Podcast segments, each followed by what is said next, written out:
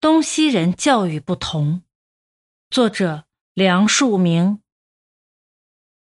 情义一面之教育根本与知的一面之教育不同，即如我们上面所说，知的教育之所必要，在情义一面则乌有。故其办法亦即知的教育，故不仅为知识的授给，而有且着意智慧的其有。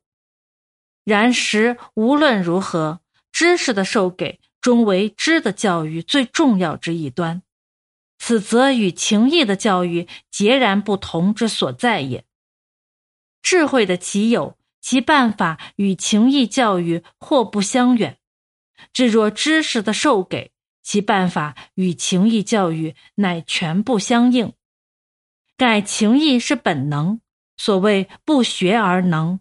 不虑而知的，为一个人生来所具有无缺陷者，不同乎知识为生来所不具有，为后天所不能加进去者，不同乎知识悉从后来得来。既然这样，似乎情义既不待教育，亦非可教育者。此书不然。生活的本身全在情义方面，而知的一边，包括固有智慧与后天知识，只是生活之工具。工具弄不好，固然生活不好。生活本身如果没有弄得妥帖恰好，则工具虽利，将无所用之，或转自代弃。所以情义教育更是根本的。这就是说，怎样要生活本身弄得恰好是第一个问题。生活工具的讲求固是必要，无论如何不能不居于第二个问题。所谓教育，不但在智慧的其有和知识的创造授受，犹在调顺本能，使生活本身得其恰好。本能虽不待教给，非可教给者。但仍旧可以教育的，并且很需要教育，因为本能极容易扰乱失仪，即生活很难妥帖恰好，所以要调理它，得以发育活动到好处。这便是情谊的教育所要用的功夫，其功夫与智慧的其有或尽，与知识的教给便大不同。从来中国人的教育很着意于要人得有合理的生活，而极顾虑情义的失仪。从这一点论，自然要算中国的教育为德，而西洋人忽视此点为失。盖西洋教育着意生活的工具，中国教育着意生活的本身，各有所得，各有所失也。然中国教育虽已常能着意生活本身，故谓为德，却是其方法未尽得宜。盖未能审查情的教育与知的教育之根本不同，常常把教给知识的方法用于情义教育。譬如大家总好以干燥无味的办法给人以孝悌忠信等教训。如同教给他知识一般，其实这不是知识，不能当做知识去授给他。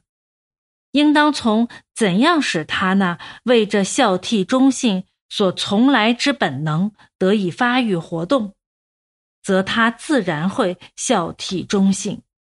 这种干燥的教训只注入知的一面，而无甚影响于其根本的情谊。